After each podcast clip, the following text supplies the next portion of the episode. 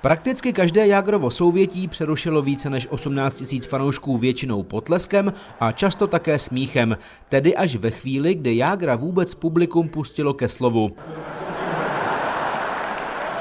Dnes 52-letý Jágr sledoval ještě předtím na kostce nad ledem, jak v 90. letech zesměšňoval kličkami brankáře, ale klub si neodpustil ani video, jak Jágr neznalý angličtiny nakupuje v obchodě džínovou bundu.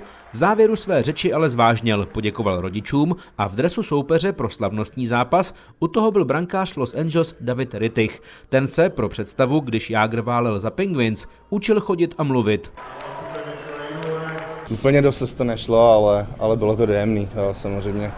Bylo by o to hezčí, kdyby tady mohl mít tačku. To je ocenění pro rodiče tohleto.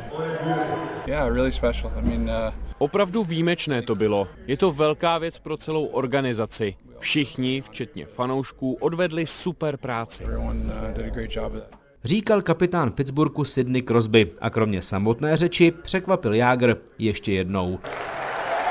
Rozbruslení Pittsburghu, všichni hráči v parukách. To je šťastný den. Mír Jágr jako poslední, naposledy na ledě. Neskutečný den. 3, 2, 1, teď. Obrovská podsta samozřejmě. Velký aplaus. Z Pittsburghu František Kuna, Český rozhlas.